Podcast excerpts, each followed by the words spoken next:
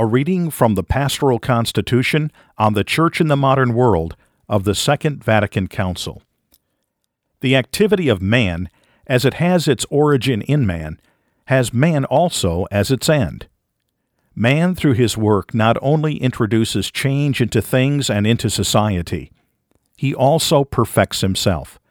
He learns a great deal. He develops his powers. He advances above and beyond himself.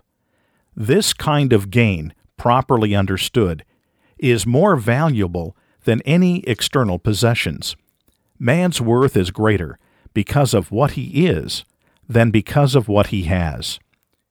In the same way, all that men do to secure greater justice, more widespread brotherhood, and a more humane structure of social relationships has more value than advance in technology.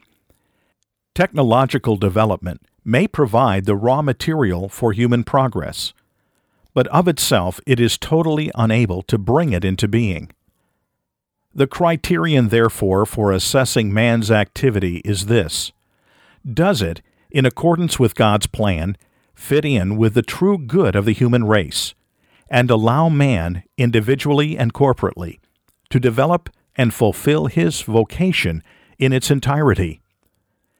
Many of our contemporaries, however, seem to be afraid that a closer relationship between religion and man's activity will injure the autonomy of men or societies or the different sciences. If by the autonomy of earthly realities we mean that created beings and even societies have their own distinctive laws and values which must be gradually identified, used, and regulated by men, this kind of autonomy is rightly demanded.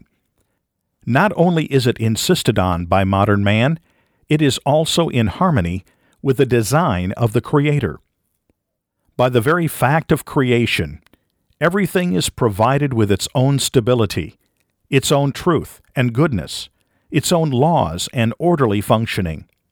Man must respect these, acknowledging the methods proper to each science or art.